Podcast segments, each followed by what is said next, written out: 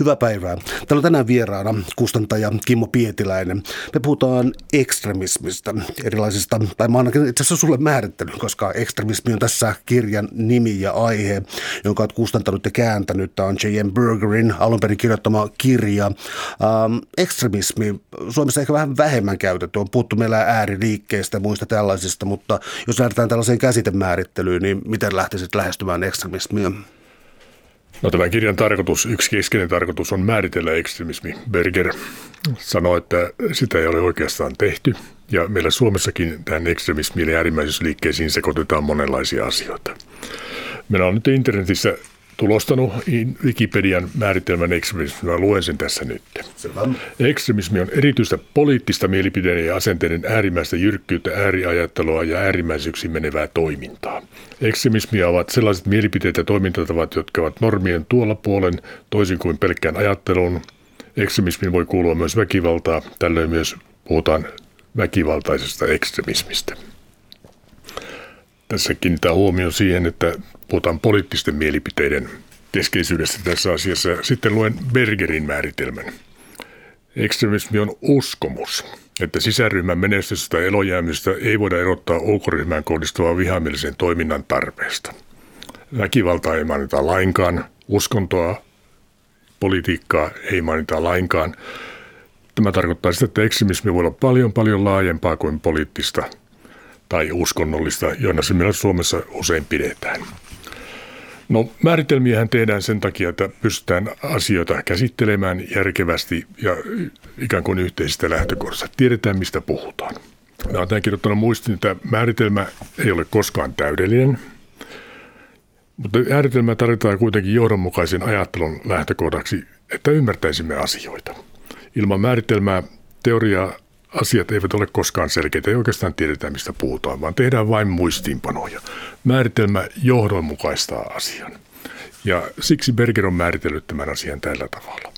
Nimittäin se määritelmä auttaa, auttaa löytämään asioita. Määritelmästä voidaan puhua myös toisella tavalla, vaikkapa klassisesta tasogeometriasta, jonka me kaikki tunnemme. Siellä määritelmistä seuraa, että kolmion kulmien summa on 180 astetta. Mutta minä sanoin äsken, että määritelmä ei ole koskaan täydellinen. Jos me siirrymme tasosta pallopinnalle, voimme piirtää kolmioita esimerkiksi sillä tavalla, että olemme pohjoisnavalla teemme sinne suorakulman ja kaksi sädettä päivän tasaajalle, joka on kohtisuudessa päivän tasaajaa vastaan. Kolme kertaa 90 astetta on 270 astetta. Määritelmä ei toimi. Tämä oli erittäin hedelmällinen havainto silloin, kun se havaittiin 1700-1800-luvun vaihteessa ja siitä syntyi geometrien moninaisuus, vaikka minkälaisia geometrioita tänä päivänä olemassa, kun havaittiin, että määritelmä ei ole täydellinen. Berger ei väitä, että hänen määritelmänsä on täydellinen. Olisihan se suranainen ihme, että se ensimmäisessä kerralla naulaisi asian oikein. Mutta hänen määritelmänsä perusteella hän on löytänyt kaksi asiaa, joiden perusteella tätä ekstremismiä voidaan joka on siis kaikenlaiselle ekstremismille yhteistä, ja perusteella sitä voidaan ikään kuin pohtia. Siis riippumatta siitä, että minkälaisia vaatteita ihmiset pitävät, minkälaista ruokaa he syövät, missä he asuvat, mikä on heidän toimeentulonsa, heidän synnyttämänsä ekstremistit käsittävät kaksi toisinsa liittyvää ajatusta. Ensimmäinen on se, että kaavamaisesti erotetaan sisä- ja ulkoryhmä toisistaan. On siis me ja he. Ja toinen on se, että kun tämä kärjistyy, tämä ekstremistinen ajattelu, syntyy tämmöinen kriisiratkaisurakenne, joka määrittää näihin identiteetteihin, siis sisä- ja ulkoryhmän liittyvän toiminnan perusteet. Ja nämä kaksi asiaa hänen mukaansa ovat ekstremistiselle liikkeelle, ekstremistiselle liikkeelle ominaisia liikkeen sisällöstä riippumatta. On hämmästyttävää, että siis minusta on hämmästyttävää, että näin kauan on kestänyt, että tämmöinen ikään kuin selkeä, yksinkertainen ajatus on voitu muodostaa. No Berger on, on tuota, tutkinut tätä asiaa 30 vuotta. Hän toimii amerikkalaisissa ajatushautomoissa ja myös Haagissa toimivassa kansainvälisen terrorismin tutkimuslaitoksessa. Hän on tunnettu ihminen ja hän on kokemusta tästä asiasta. Meillä, kun ei ole määritelmää ollut, tällä on sekoitettu asioita toisiinsa, on sekoitettu ekstremismi ja terrorismi. Bergerin mukaan terrorismi on taktiikka, se on siis tekoja, mutta kuten äsken kuulimme, ekstremismi on uskomusjärjestelmä. Olisi hauska kysyä eduskunnan määltä ihmisiltä, jotka pohtivat tänä päivänä ekstremismiä, että Osaavatko he erottaa nämä kaksi asiaa toisistaan ja ymmärtävätkö, mitkä heidän merkityksen erot ovat? Tämän määrittelyn mukaan vai sekoittavatko he samaksi asiaksi jota nyt Bergerin mukaan ne eivät ole? No jos lähdetään sitten miettimään ähm, ekstremismin määritelmää Bergerin mukaan, niin jotta tämä hämäryys tästä poistuisi, äh, jotta tulisi selkeäksi tämä Bergerin argumentti tässä näin, niin mm, sanot, että välttämättä ei tarvita esimerkiksi väkivaltaa, se ei ole, niin kuin, äh, se ei ole riittävä, riittävä määrä selittämään tätä, mutta miten esimerkiksi puhutaan vaikka fundamentalismista tai väkivaltaisesta ideologiasta tai, tai äh, ikään kuin toiseuden tuottamisesta, sen tuhoamisesta. Onko näillä jotain yhteyttä ekstremismiin vai onko se ikään kuin ylihistoriallinen käsite? No ekstremismi on aina ollut, se on sillä tavalla ylihistoriallinen, mutta nämä sanat, jotka sä luettelit tässä, niin ne ovat ne asiat, joilla erotellaan tämä sisäryhmä ja ulkoryhmä toisistaan. Siis me olemme suomalaisia, me olemme sisäryhmä ja kun tänne tulee maahanmuuttajia, he ovat ulkoryhmä. Ja me suomalaiset näemme itsemme sisäryhmänä ja oikeastaan pidämme heitä erilaisena ulkoryhmän jäseninä, mutta tämä ei suinkaan tarkoita sitä, että me siirrymme ekstremismiin vielä, vaan me näemme nämä ihmiset toisella tavalla. Pyritään myös assimiloimaan näitä ulkoryhmän jäseniä, maahanmuuttajia sillä tavalla, että heistä tulisi sisäryhmän jäseniä. Mutta kun tätä kiristetään tätä ajattelua ja, ja rajoitetaan sitä ja nähdään se ikään kuin suppeana – itsensä kohdistuvana ulkoryhmän paineena, niin on luotu tämmöinen ekstremismin spektrin. Se on nimittäin laaja-alainen asia tämä ekstremismi ja se, luodaan se spektri, jonka avulla se voi joutua kovinkin vakaviin seurauksiin. Voidaanko sanoa, että ekstremismi, ähm, niin siis ylihistoriallinen, voisi oikeastaan mennä tähän tiettyyn konkretiaan tässä siitä, että usein kun ajatellaan ekstremismiä, tulee siis mieleen sellaisia asioita kuin terrorismi, josta puhutaan tänään aivan varmasti vielä, mutta kirja alkaa kuitenkin sellaisella historiallisella katsauksella, joka antaa oikeastaan ymmärtää, että vaikkapa Kartagon, siis tunnettu Kartagon hävitettävä katon lausuma, kun Rooma hävitti Kartagon, ei ollut mikään sota, ei edes tuhoamissota, vaan oikeastaan eräänlainen kansanmurha, ja tämä nähdään ikään kuin ekstremistisena tekona, joka on kenties riivannut ihmisyyttä alusta saakka. Bergerin mukaan on tämä äh, kriisiratkaisurakenne ja tätä, nämä romalaiset pitivät kartagolaisia ulkoryhmän jäseninä ja he pitivät tämän kartagolis Rooman kilpailija, niin kuin muistamme historiasta, ja se synnytti kriisin, he kävivät sotia keskenään ja kriisin ratkaisu oli sitten kartagolaisten hävittäminen. Se oli se ekstremistinen teko. Katon ajattelu, jota hän sanoi ensimmäiseksi populistiseksi poliitikoksi, joka päätti aina puheensa tähän lauseeseen Kartaako de Lendajasta. Oikeastaan vaatii, että nämä ihmiset on kerta kaikkiaan hävitettävä, että me saadaan maa puhdistettua. Vastaavanlaisia tekoja on ollut historian mittaan runsaasti. Niitä sanotaan nykyään kansanmurriksi ja niitä tehdään tänäkin päivänä. Ja myös meidän hieno, hieno kristillinen usko on harjoittanut niitä. Esimerkiksi 1200-luvulla hävitettiin Albigensin ristiretkien aikana Katarit, jotka olivat eri mieltä roomalaiskatolisen kirkon uskon kappaleiden kanssa, ja paavit päättivät, että on sopimatonta, että tämmöisiä ihmisiä on olemassa. Viime vuosilla sitä tapahtui myös, ja esimerkiksi Ruandan kansanmurhassa tapettiin miljoona, varmaankin miljoona ihmistä jonkin kummallisen perusteen takia, ulkoryhmiä jäseniä. No tämä ulkoryhmäksi tekeminen siis äh, esimerkiksi sotaa käsittelevässä kirjallisuudessa, myös esimerkiksi Suomessa nyt äh, näitä 1918 tapahtumien kirjoissa on paljon puhutaan vastustajan demonisoimisesta ja sodasta, mutta tällainen siis äh, normaali sota ei riitä määrittelemään ekstremismiä, mutta entä tällainen demonisoiminen ja siis se, että tuotetaan äh, sodan vihollinen ikään kuin epäihmiseksi? Berger käyttää tällaista sanaa oppimisvinoutuma. Tämä liittyy psykologiseen käsitteistöön, jonka Daniel Kahneman on kehittänyt 30 viime vuoden aikana. Hän käyttää tästä nimenomaista vinoutumasta nimeä vahvistusvinoutuma. Se on sitä, että näkee vain ne asiat, jotka tukevat omaa ajattelua ja hylkää ne muut. Ja näissä äh, ulkoryhmän ja sisäryhmän erilaisuuden kehittämisessä on hyvin tyypillistä, että nähdään vain ne asiat, jotka halutaan nähdä – ikään kuin petetään itse, itsemme sillä tavalla, että emme ota huomioon kaikkia.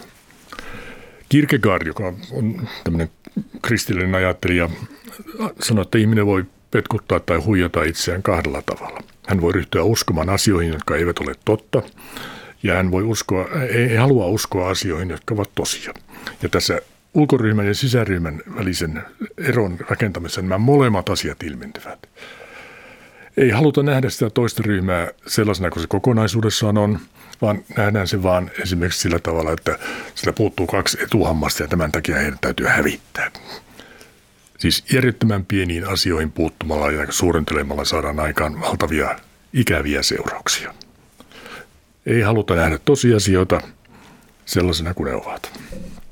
No miten tämä ulkoryhmän määrittelemä vielä siitä, koska voisi ajatella ja jotkut ikään kuin konfliktiteoreetikot on ajatelleet sillä tavalla, että äh, täällä saattaa olla ihan vaikkapa evoluutiopsykologinen tausta siis siitä, että ihminen on lauma eläin elänyt tietyn kokoisissa ryhmissä ja tällä tavalla on aina ollut ikään kuin sisäryhmä ja ulkoryhmä tässä mielessä. Äh, voidaanko ajatella tällainen ulkoryhmäjaottelu on ikään kuin tässä mielessä kenties ihmisille luontaista vai onko se aina ikään kuin myös jollakin lailla poliittinen teko tai jokin, että jossa siis määritellään, jossa aktiivisesti työstetään se, mikä on ulkoinen, vai olisiko parempi kenties lähestyä sitä jonkinlaisen evoluutiopsykologian tai muun ryhmän muodostuksen kannalta? No evoluutiopsykologia on, on tällainen Dunbarin lukuniminen asiakas, että me pystymme, sinä ja minä, muilla ihmisillä myös on tämä keskeinen ominaisuus, joka on samanlainen kuin vinoutuma-asia, joka on siis meille luontainen asia, biologinen luontainen asia. Ja tämä Dunbarin luku on nyt se, että me pystymme muodostamaan noin 150 läheistä ihmissuhdessa. Sillä tavalla, että me tunnemme ne ihmiset ja tiedämme meidän asioista jotakin ja niin edelleen. 150. Se on isohkon heimon koko. Ja nyt nämä sisäryhmät, kun katsotaan esimerkiksi suomalaisia ekstremistisiä liikkeitä, kuten esimerkiksi Suomen vastarintaliike tai Orin soturit, niin heidän ryhmäkokoonsa on siinä parin sadan paikkeilla – näiden Wikipedia-artikkeleiden mukaan, ja se rupeaa olemaan sen Dunbarin luvun ylärajoilla. Sisäryhmä on erittäin pieni, ja heillä on myös, en viitsi nyt ryhtyä luettelemaan sen kummempia asioita, kuin että he näkevät vain tämän heidän oman ryhmänsä suomalaisuuden tai pohjoismaalaisuuden merkittävänä asiana, ja suorastaan pelkäävät tai väheksyvät tai häiritsevät, häiritsevätkin ulkoryhmään kuuluvia. Myös toisin ajattelijoita, vaikka ovat suomalaisia. Täällä on tänään siis vieraana kustantaja ja kääntäjä Kimmo Pietiläinen. Me puhutaan ekstremismistä, J.M. Bergerin kirjan ekstremismi mukaan tässä. No näiden määrittelyjen ohella, jos pysytään pikkasen tässä päivässä, niin esimerkiksi tällä hetkellä Yhdysvaltojen Iranin suhteet ovat kovassa kriisissä. Tähän sisältyy myös sitten ähm, Syyria ja Venäjä. Ja islamilainen terrorismi, ISIS, fundamentalismi, tämänkaltaiset asiat, nämä on ikään kuin nykyajan ikään kuin historiallisia tai tämän ajan tuotteita, mutta edustaako ne jotenkin, sanoisiko puhtaaksi viljeltyä tai onko ne erityisen hyviä esimerkkejä ekstremismistä vai, vai pitäisikö ne pikemminkin erottaa toisistaan? No ekstremistisiä liikkeitä ne ovat. Nämä, tämä ISIS ja siellä on muitakin esimerkiksi muslimiveljet, jotka, joille ainakin joissakin osissa siellä on ekstremistisiä piirteitä. Mutta nämä eroavat näistä aikaisemmista ekstremismin liikkeistä ensinnäkin sillä tavalla, että ne ovat valtavan suuria ja toisekseen ne ovat pystyneet hyödyntämään tämän väen värväyksen modernilla teknologialla aivan toisella tavalla kuin nämä äsken mainitut suomalaiset vastarinta, Suomen vastarinta ja Odinin soturit tai tuo sata vuotta sitten Suomessa vaikutti verikoirattiminen koululais- ja opiskelijaryhmä, joka harjoitti terroritekoja ja joka myös täyttää tämän Bergerin eks- ekstremismin määritelmän. Heidän mukaansa nämä muut kuin suomalaiset olivat se ulkoryhmä ja he, tilanne kärjistyi siihen, että heitä ruvettiin näitä ulkoryhmäläisiä siis ampumaan. No, meillä Suomessa – on myös ollut ISIS-soluja ja he ovat syntyneet, tai ne ovat syntyneet ne solut sillä tavalla, että on värvästoiminta toiminut. Heillä on ollut merkittäviä, hienoja propagandavideoita, taiden tehtyjä propagandavideoita on levitetty verkossa pitkään. Ja tältä Suomesta on ihmisiä radika- radikalisoitunut, eli muuttunut äärimmäisyysaineistoksi, aineksi, ainekseksi katselemalla niitä. Me esimerkiksi tiedän, että Jyväskylän yliopistosta fysiikan laitokselta – kolmannen tai neljän vuoden fysiikan opiskelija yhtäkkiä muutti mielipiteitä ja lähti ISIS-soturiksi. Siis hän lähti soturiksi hyvästä opiskelijan asemasta Suomessa. Emmekä tiedä, mitä hänellä on tapahtunut. Luultavasti hän on nyt aa, islamilaisessa taivaassa. Ekstremismi voi saada siis monia muotoja, mutta ne on nämä kaksi perusominaisuutta. Toistetaan sitä, eli siis niillä oli sisä- ja ulkoryhmä ja sitten tämä kriisiratkaisurakennelma. Mutta tämä nykyaikainen ekstremismi ei ainoastaan ISIS, vaan on olemassa Amerikassa valkoinen ylivalta niminen liike, joka on kasvanut valtavasti täsmälleen samoilla menetelmillä, joita ISIS on käyttänyt jäsentensä värväämiseen. Siis verkossa on tavoitettu ihmisiä, ihmiset ovat lähestyneet heitä ja jollakin tavalla tunteneet sielun sympatia näiden sisäryhmän ajatuksien suhteen ja liittyneet niihin. Ja Isiksen tapauksessa viestin keskeinen asia, sisäryhmän keskeinen asia oli, että nyt käydään viimeinen taistelu Dabikin lähellä Syyriassa. Ja se olikin ensimmäinen alue, jonka ISIS valloitti. Mutta viimeiseen taisteluun se ei ryhtynyt kuitenkaan, kuitenkaan, koska tuli mieleen, että ehkä emme voitakaan sitä viimeistä taistelua, vaan he vetäytyivät Dabikista, joka oli siis poikkeuksellista, poikkeuksellista verrattuna esimerkiksi näihin Katareihin, joissa, jotka paavit hävittivät 1200-luvulla. He eivät vetäytyneet, vaan heidät tapettiin kaikki. ISIS poikkeaa siis näistä aikaisemmista vain siinä suhteessa, että heillä on tämä moderni viestintäteknologia käytössään. Onko terrorismi äh, hyvä rinnakkaiskäsite ekstremismille siinä mielessä, että voisi kuvitella ehkä vähän idealistisesti, että sotaan kuuluu myös jonkinlainen vastustajan kunnioittaminen. On olemassa tiettyjä lakeja, joita sodissa myös kuuluisi noudattaa, on olemassa sotarikoksia ja tämän kaltaisia asioita. Terrorismi on täysin epäsymmetristä, se tuota, uhkaa vihollisen siviiliväestöä eikä suinkaan toisia sotilasjoukkoja. Se saattaa olla tällaisia, nimenomaan siis tällaisia ikään kuin, miten sanoisin, asiaan kuulumattomia ihmisiä. Onko terrorismi tässä ikään kuin no, valikoimattomuudessaan tai tällaisessa, tällaisessa karmeudessaan, onko se erityisen hyvä esimerkki ekstremismistä?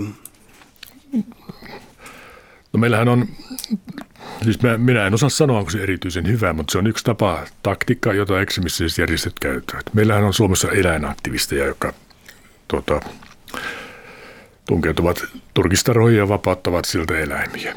Sitä pidetään ikään kuin ekoterrorismina tätä asiaa, mutta ei sillä kyllä ihmisiä tapeta. Niin että mikä on Palaan taas siihen, että ekstremismi on spektri ja siellä on monen tasasta toimintaa, joista osa on äärimmäistä väkivaltaa, jota tämä, tämä ISIS on käyttänyt. Ja nämä ihmiset, jotka ovat sinne menneet, ehkä ole tienneet, minkälaisen tilanteeseen he joutuvat ja, ja tuota, ovat kuitenkin olleet hyvinkin pakotettuja tekemään väkivallan tekoja. On ollut noudatettava sisäryhmän sääntöjä kuuluakseen sisäryhmään. Sisäryhmästä voi nimittäin myös lentää pois enkelten siivet selässä. Se ei ole siis pelkästään sitä, että menee nyt kotia, vaan sinne oikeasti väkivaltaisesti pidetään näitä ihmisiä ja heille teetetään varsin vakavia asioita. Ei ainoastaan niin kuin, tapeta ihmisiä, vaan hallitaan sitä ympäristöä, jossa ollaan. Ja nämä ihmiset, jotka ovat siellä olleet, monet heistä ovat tehneet sitten asioita, jotka ehkä eivät ole meistä kovin miellyttäviä. Miten sitten sisäryhmien äh, jaot siinä mielessä, että sisäryhmään voi tulla esimerkiksi käännynnäisiä ja kuten sanoit, ISIS on värvännyt äh, hyvin onnistuneesti käyttänyt uutta informaatioteknologiaa ja värvännyt sinne ihmisiä erityisen paljon ja äh, Berger mainitsee kirjassa jossakin lyhyesti, että, äh, että värvättyjen määrä saattaa olla ikään kuin yliedustettukin ikään kuin tällaisissa ekstremistisissa ryhmissä. Eli onko tämä käännytystyö tässä äh, olennainen asia? Jäsenten hankkiminen on, ei se sen kummempaa ole kuin muissakaan sisäryhmissä. Jääkiykkyjoukkueeseen halutaan ihmisiä, että saadaan pelaajia seuraavan sukupolven ja äärimmäisyysliikkeen järjestössä ja ekstremistisessä järjestössä tarvitaan myös jatkuvuutta. Tätähän on yritetty kuvata monella tavalla ja poliittisessa maailmassa eletään pelossa, että islamilaiset lisääntyvät kristityn maailman kadotukseen. Mutta semmoisen saattaa olla pitkäkin aika ja, ja kun assimiloidutaan, niin mukaudutaan – valtaväestön toimintaan, kuten monissa maissa on nähty, esimerkiksi Kanadassa tai Yhdysvalloissa tai Saksassa vuosien mittaan. Siinä on tullut monista paikoista erilaisia siirtolaisia, jotka ovat nykyään saksalaisia. Puolalaisia 1800-luvulla ja turkkilaisia viime aikoina. Ja Suomenkin tulee ihmisiä, jotka viimein päätyvät suomalaisiksi. Värväystoiminta toimii, mutta äärimmäisissä ryhmissä se värväystoiminta on toisenlaista. Se pyritään käyttämään sen sen ei suinkaan valtaväestöön liittymiseen, vaan sen sisäryhmän asian eteenpäin viemiseen, joskus äärimmäisessä muodossa. No tästä ajatus siitä, että on olemassa sisäinen vihollinen. Ymmärtääkseni myös äh, jotkut ääriryhmät on hyvin alttiita jakautumaan ja jakautumaan yhä radikaalimpaan ja radikaalimpiin osioihin. Onko tällainen sisäisen vihollisen äh, asema myös äh, korostunut terroristiryhmissä? Voi olla, mutta esimerkiksi nämä Suomen vastarinta ja Odin soturit, nehän pitävät kaikkia muita kuin kantasuomalaisia sisäryhmän vihollisina. En viitsi ryhtyä lukemaan, mitä he noissa papereissa sanovat, mutta kaikki muut, paitsi me sinisilmäiset tuhannen vuoden takaa tulevat suomalaiset, niin olemme ikään kuin kelvollisia suomalaisia, kantasuomalaisia. He eivät tietenkään tiedä sitä, että niin täällä on väki vaihtunut monen kertaan tämän tuhannen vuoden aikana ja on, on tuota, isovihan aikana lähes hävitetty kaikki ja tilalle on tullut muita. On lisäännytty, miehet on viety kuolemaan rintamalle ja naiset ovat lisääntyneet venäläisten vallottajien kanssa ja tämmöisiä puhtaita kantasuomalaisia tuhannen vuoden takaa ei, en usko, että maassa on ainuttakaan. Ei ole selvää suku, puhdasta sukupuuta ja siinä mielessä tämä heidän sisäryhmän ajattelunsa on nimenomaan tuota, tällaisen vahvistusvinoutuvan vääristämään virheellistä tietoa. He uskovat siis väärin asioihin, epätosiin asioihin. No kuuluuko tällainen historiallinen näkemys tähän näin, koska siis ähm, no, hirvittävällä filosofialangilla teologis, teleologiset historian katsonut. Tarkoitan siis sellaisia, että on olemassa ideologioita ja maailmankatsomuksia, joissa katsotaan, että oli, joskin, oli joskus jokin paratiisimainen tila, jokin alkutila, jokin tällainen vaikkapa täysin homogeeninen ihmisjoukko, oli tällainen. Sitten eletään nyt tässä epäselvyyden ja hämmennyksen tilassa ja kohta taas koittaa joskus loppun ajat ja sitten taas uusi tällainen paratiisitila. Eli tässä on äh, ensinnäkin hyvin kyseenalaista historian kirjoitusta, mutta toisaalta retorisesti erittäin tehokasta toimintaa. Onko tämä hyvä ase ekstremistille? Näyttää olevan ihmiset, isiksen väki, tai se väki, joka lähti sinne isiksi, niin, niin he ilmeisesti uskovat tämmöisen asian. Miksi ei muutama olisi ryhtyneet viimeiseen taisteluun, jos he eivät olisi uskoneet siihen? Tämmöinen väkivalta käyttäytyminen ja sisäryhmien radikalisoituminen – ekstremismiin siirtyminen syntyy usein siitä, että niin aluksi on joku yksilö, joka radikalisoituu jostakin asiasta, vanhempi, hänen vanhempansa saattaa kuolla tai hänen ympäristössä jollakin tavalla tuhoutuu. Esimerkiksi on ollut jossakin työssä ja se yhtiö, jossa hän on ollut tai virasto, jossa hän on ollut yhtäkkiä lopetetaan ja hän on tyhjän päällä.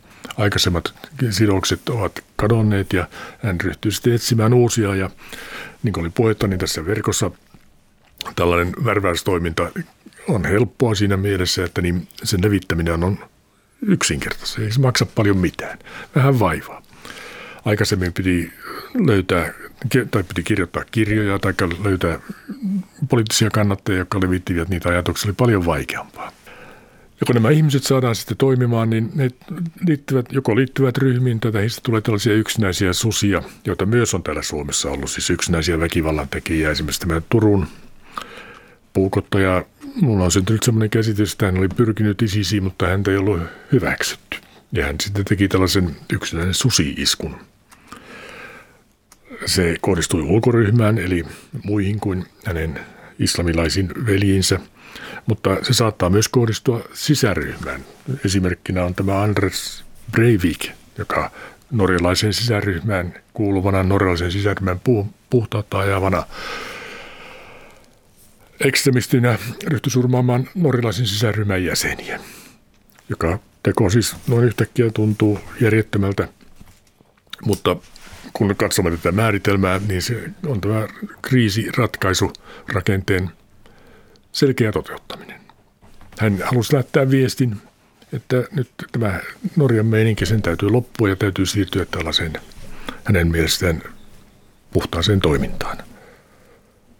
No mainitsit, että Breivik olisi tuota, tämä kohdistui norjalaiseen sisäryhmään. Ymmärrän sen kyllä, että siis kyseessä oli täysin äh, norjalainen äh, poliittinen koneisto, Norjan, Norjan väestö, vieläpä lapsiväestö, mutta tuota, äh, nuoriso. nuoriso, niin, nuorisoväestö, äh, tuota, väestö, mutta tähän liittyy sellainen tietty näkemys vasemmistosta. Nyt siinä mielessä, että tämä oli siis Dema- Norjan äh, sosiaalidemokraattien kesäleiri tässä kyseessä ja tällaiseen länsimäiseen antijihadistiseen liikehdintään kuuluu usein ajatus siitä, että ähm, esimerkiksi vasemmisto tai niin sanotut kulttuurimarksilaiset, tällaisia termejä on useita, ää, erilaiset ikään kuin isänmaan petturit jota, tai juutalaiset ovat liittoutuneet jonkinlaiseen salaliittoon tässä näin. Ja tässä nähdään olennainen viholliskuva, siis vaikkapa oman maan sisällä niin sanotut kulttuurimarksilaiset, mä käytän tätä sanaa nyt niin kuin viisinkertaisissa lainausmerkeissä, koska se käytetään puhtaasti äh, retorisena keinona, eikä usko, että tällaista ryhmää sinänsä on, mutta äh, tällaisten rakentaminen, onko se esimerkiksi Breivikillä olennaista? Mulla on sellainen käsitys, että kun tämä maailma muuttuu tällä tavalla nopeasti, niin on, on olemassa, kuvitellaan, että on ollut joku parempi aika kuin, kuin tämä nykyaika on. Ja ehkä Norjassa on ollut sellainen aika, jolloin on ollut enemmän vaaleahihoisia ja sinisilmäisiä ihmisiä kuin nykyään. Ja kun näiden muiden ihmisten tulo niin on johtanut siihen, että yhteiskunta on jollakin tavalla muuttunut, tullut erilaiseksi, niin kansalle tulee tällainen epävarmuuden tunne. Erävät epä, mitä, mitä hemmettiä tässä nyt tapahtuu. Suomessakin on semmoista olemassa. Tiedämme, kun katselemme noita televisio-ohjelmia, niin ihmiset ovat hämillään. Yhteiskunta muuttuu kovasti, maalta muutetaan kaupunkiin, tapahtuu tragedioita sillä tavalla, että omaisuuden arvo onkin yhtäkkiä nolla, kun on koko ikä säästetty ja rakennettu omakotitaloa, jota nykyään kukaan ei halua. Ja se synnyttää ajatuksia, että mitä, mitä, mitä ja epävarmuutta tulevaisuudesta – ja tämä epävarmuus ruokkii sitten tämmöisen, niin, niin kun, kun haetaan selityksiä sille, niin se ruokkii sitä halua tarttua tällaisiin niin kuin yksinkertaisiin asioihin, jotka selittää, mitä on tapahtunut. No nyt tämä salaliitto, josta sä puhut, niin se ei suinkaan ole yksinkertainen, mutta se on helppo ajatus sillä tavalla vastaanottajalle, että on olemassa jokin tämmöinen ulkoinen voima tai ryhmittymä, joka ohjaa ja määrittelee näitä asioita ja, ja, johtanut, ja on johtanut siihen, että niin – mulla on nyt huonosti.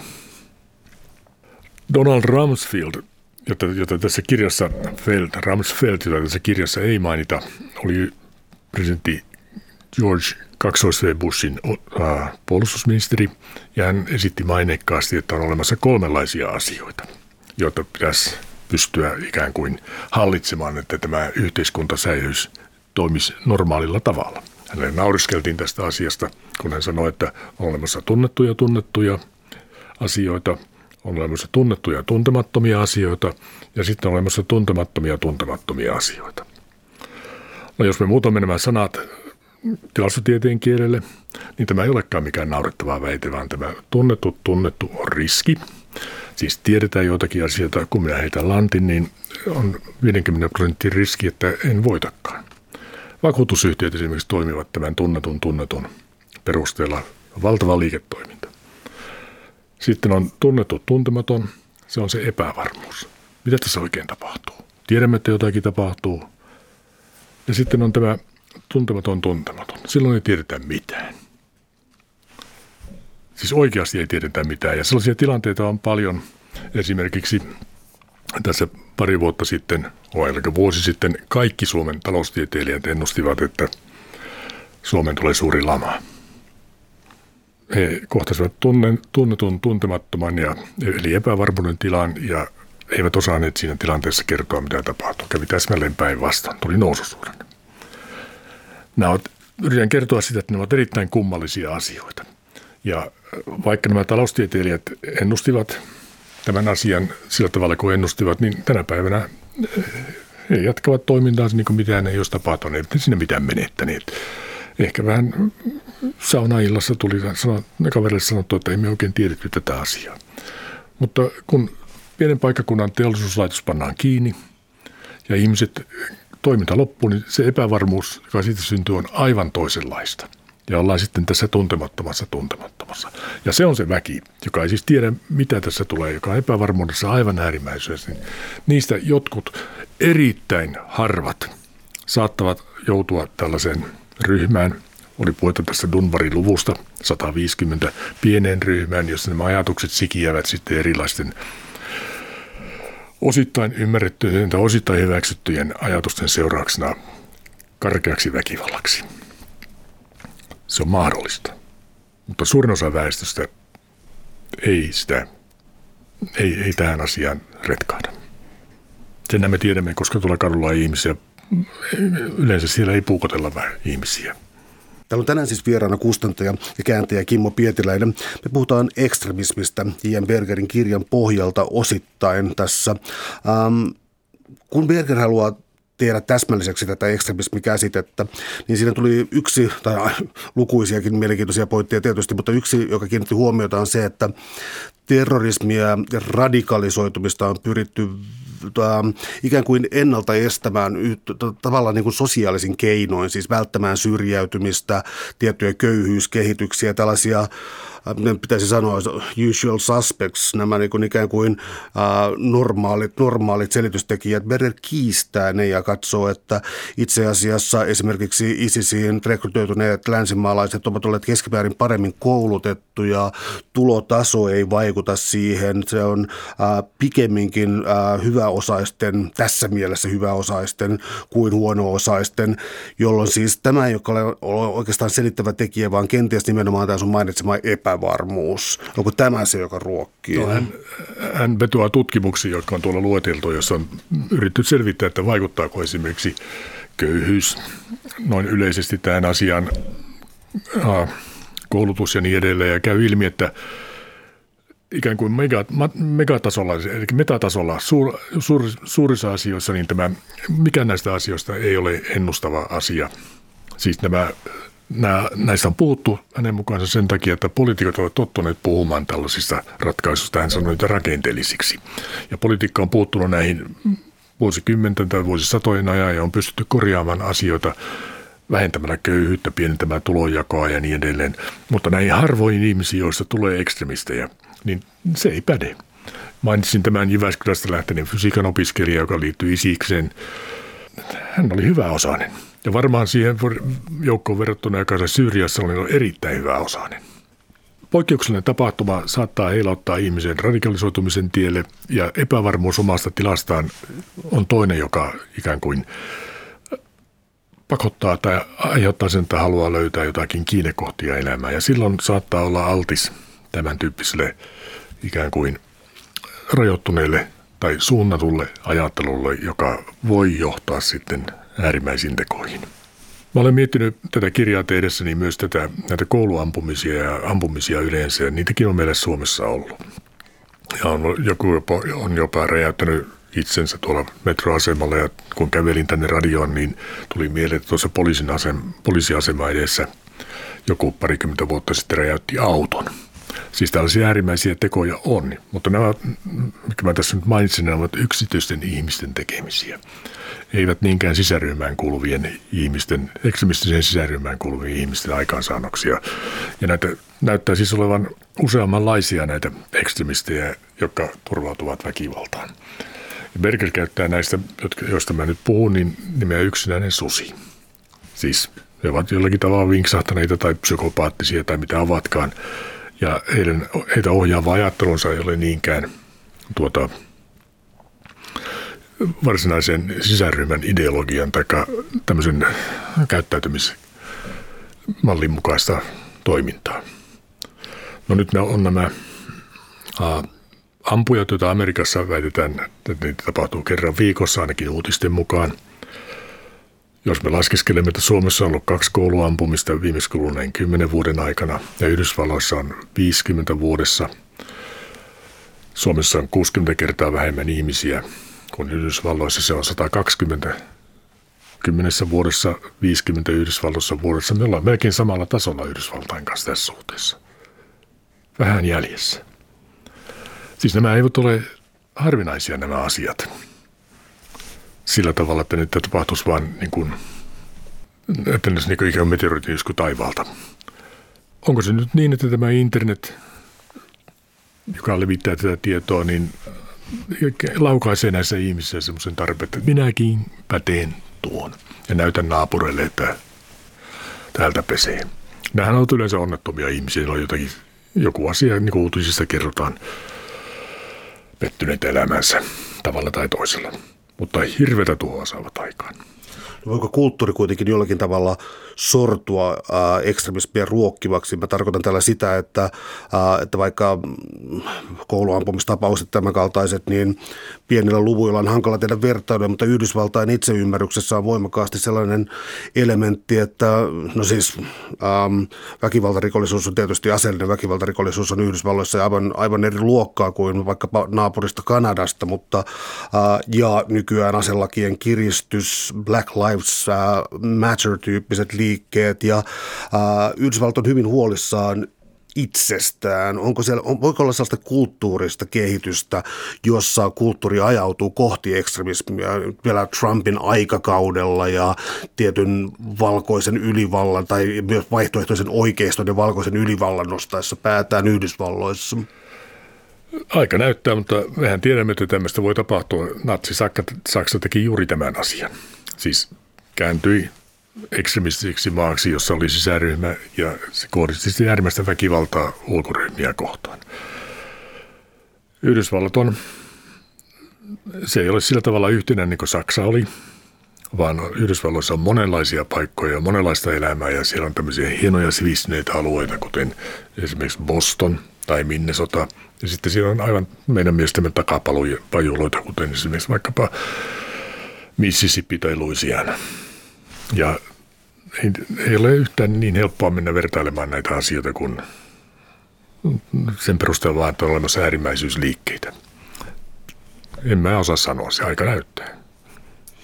No viihtyykö ekstremistit toisten ekstremistien joukossa. Mä tarkoitan sitä, että joskus tuntuu paradoksaaliselta se, että on olemassa äärinationalistisia uusia liikkeitä, jotka on kansainvälisesti erittäin hyvin verkostoituneita, jotka toimivat yhteistyössä tällä tavalla.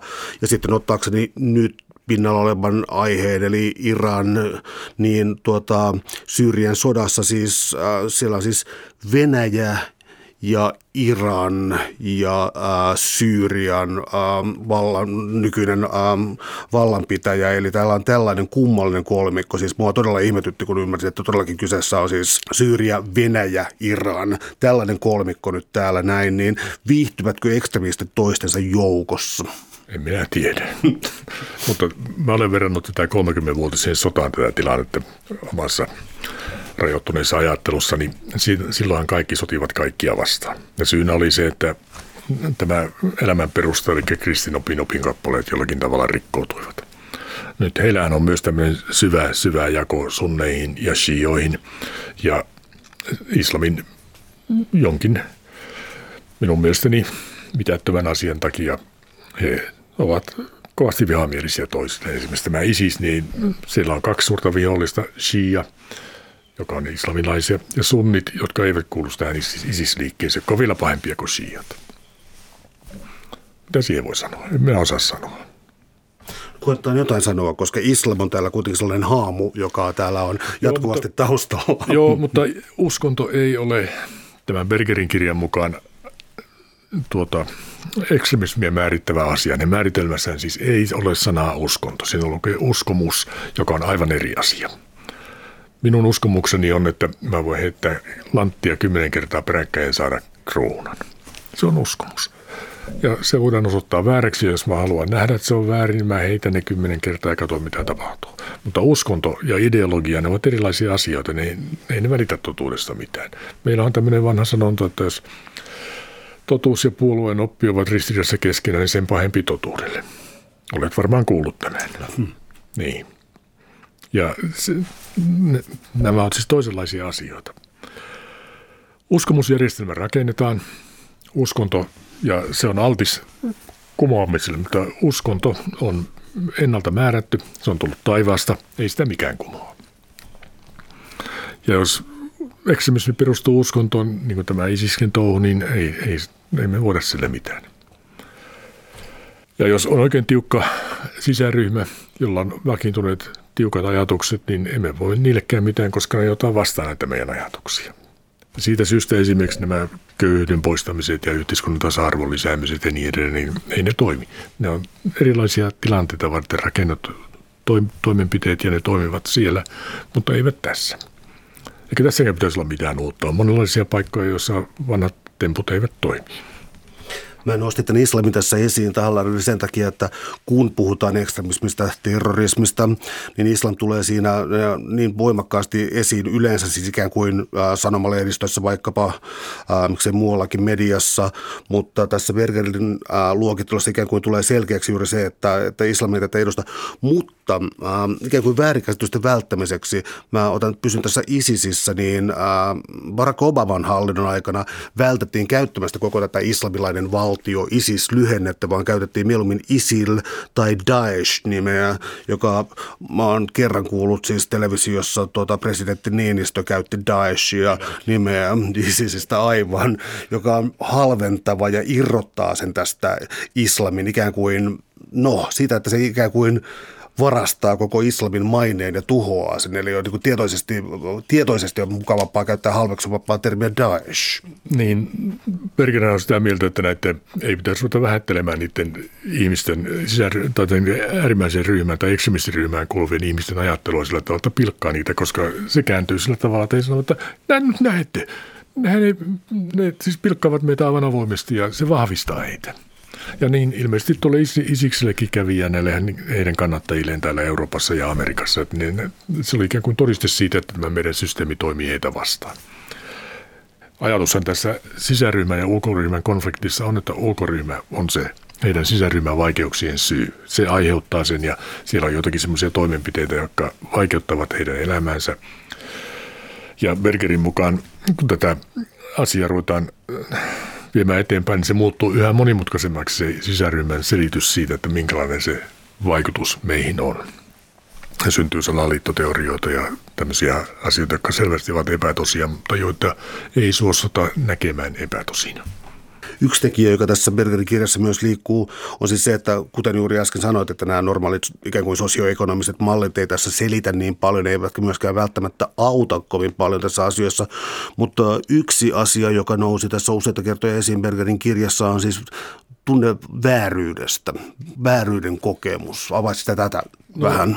Kun ympäristö muuttuu ja minä joudun sen ympäristömuutoksen uhriksi tai, tai tota, se kohdistuu minun se ympäristömuutos, niin ensimmäinen ajatus on tietenkin, että tämä on väärin. Se on ihan inhimillistä. Miksi juuri minä ja miksi nuo naapurit, miksi niille ei käynyt niin? Ja, ja se saattaa jossakin tapauksessa sitten taas johtaa, johtaa tämän kohteeksi joutuneen – ajatusten kärjistymiseen eli radikalisoitumiseen ja hän ryhtyy sitten näin nykyisellä välineellä etsimään samoin ajattelevia ja saattaa päätyä tällaisen ekstremistiseen ympäristöön. Se on mahdollista. Miten sitten yksilön radikalisoituminen tai ryhmän radikalisoituminen, onko se voimakkaasti kytköksissä tähän samaan prosessiin? On. Siis ensiksi yksilö radikalisoituu ja sitten se vetää ryhmän mukana ja jos kannattajia tulee riittävästi, niin he pystyvät ja ryhtyvät toimimaan. Ja niin kuin oli puhetta, niin täällä toiminnalla on spektri. Ei, ole, ei ne heti ryhdy tappamaan naapureitaan, vaan tekevät monenlaisia asioita.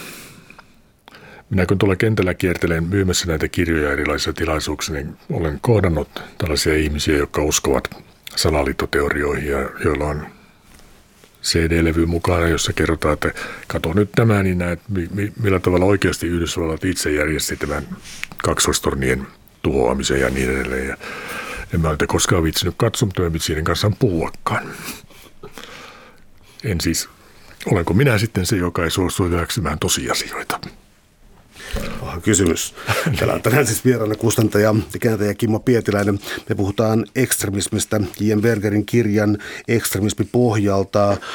Myös Berger viittaa kirjassansa sellaiseen teoriaan, joka on jota näkee aina silloin tällä myös tiedotusvälineissä, joka tarkoittaa sitä, että ihmiskunta sivilisoituu ja muuttuu yhä väkivallattomammaksi, yhä rauhanomaisemmaksi ja todennäköisyys kuolla johonkin henkirikokseen on vuosisata vuosisadalta pienentynyt. Ähm, silloin kun puhutaan ekstremismista ja näistä nykyajan ilmiöistä, äh, se ei tuntuisi pitävän paikkansa, mutta kun katsoo tilastoja, niin siinä on järkeä. Mistä tämä epäsuhta tulee? Tuota, tämä perustuu tähän Steven Pinkerin, hän on koonnut valtavan aineiston väkivallan vähenemisestä ja hänellä on mittana kuolemantapauksia, väkivaltaisia kuolemantapauksia 100 000 ihmistä kohti. Mä olen lukenut tämän kirjan, kuuluu tähän samaan kategoriaan, kun nämä kirjat pohditaan siis yhteiskunnallista väkivaltaa. Suomessa vuosittain väkivaltaisesti kuolee noin yksi ihminen 100 000 ihmistä kohti. Ja se on ilmeisesti minimi, koska nämä väkivaltaiset kuolemat saattavat johtua kapakkatappelusta tai vihapäissään puukottamisesta tai jostakin tämmöisestä asiasta, joka, on, ei ole ennakoitavissa. Oxfordissa, joka on kuuluisa sivistyksen kehto tänä päivänä 1700-luvulla, oli 200 väkivaltaista kuolemantapausta 100 000 ihmistä kohti. Siis 200-kertainen määrä. Väkivalta tällä tavalla mitaten näissä maissa, missä me elämme, on vähentynyt. Suomessa tätä vastaavaa tietoa ei ole, tai väkeä ole niin vähän, ettei sitä voisi sanoa sen kummempaa. Mutta tätä Pinkerin ajattelua on kritikoitu erittäin voimakkaasti sillä tavalla, että hän ei ota huomioon niin sanottuja paksuja häntiä. Me nähdään, kun me, meillä opetetaan tilastotiedettä, niin meille opetetaan tämä Gaussin käyrä, jossa, jonka hännät ovat ohuet ja lyhyet. Mutta useimmat, eli melkein kaikki asiat ovat tämmöisiä paksuhäntä-asioita, niitä, ne, se jatkuu ja jatkuu ja jatkuu se häntä ja sillä hännässä voi tapahtua vaikka mitä. Ne ovat ne tuntemattomat, tuntemattomat tapahtumat, joita sanotaan myös mustiksi joutseniksi. Ne on ne asiat, joista me ei tiedetä mitään. Ja nyt, jos näyttää siltä, että Euroopassa ei ole viimeisen 30 vuoden aikana ollut suuria väkivallantekoja ja väkivallanteot ovat vähentyneet, niin se johtuu siitä, että me ei tiedetä, mitä siellä pitkässä hännässä tulee tapahtumaan. Syyriassa yhtäkkiä tuli tämä ISIS. Sieltä joutui lähtemään miljoonia ihmisiä pakoon tai, ja varmaankin vähintään miljoonaa on tapettu. Se oli pitkän hännän tapahtuma.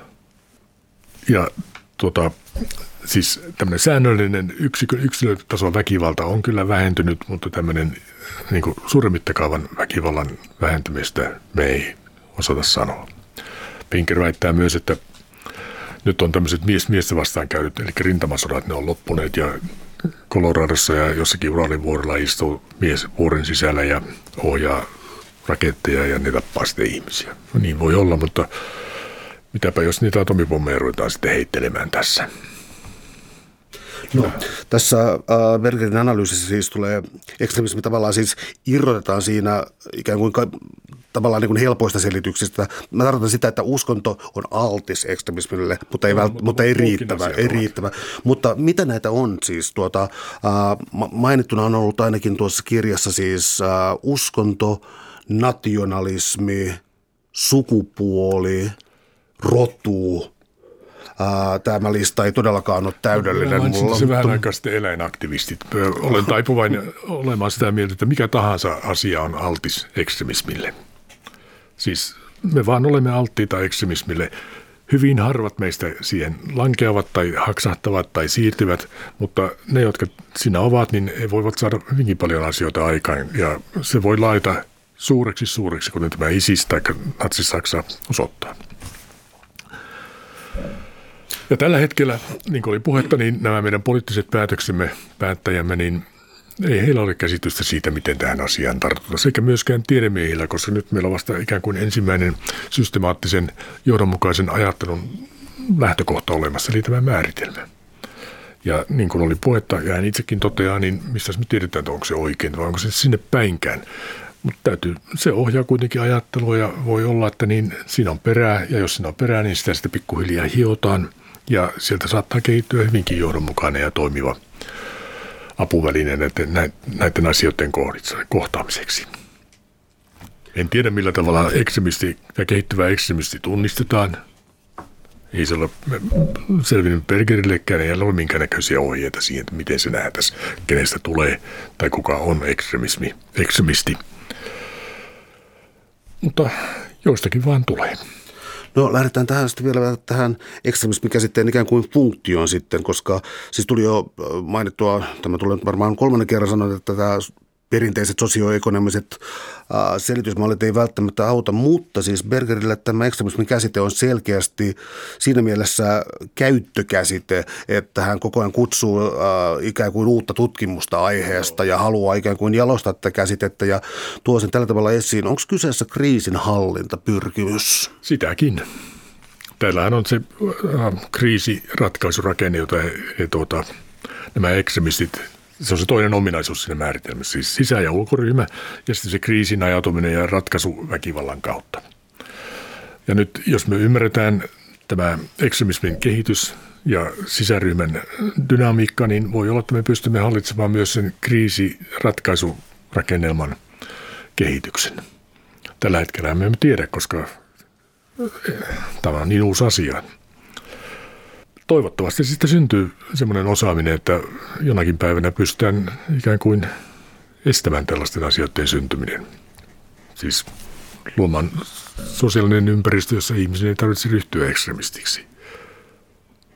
Voinko se olla historian sidottuna? Mä tarkoitan sitä, että tämä on uusi asia, kenties käsitteellisesti, mutta taas vanha asia asiallisesti. Siis tarkoitan näitä ää, jo ää, suunnilleen koko kirjoitetun historian ja sen taaksekin meneviä ekstremistisiä ajatuksia. Mä tarkoitan, että käsite saattaa olla uusi, mutta, mutta, mutta ilmiöt eivät.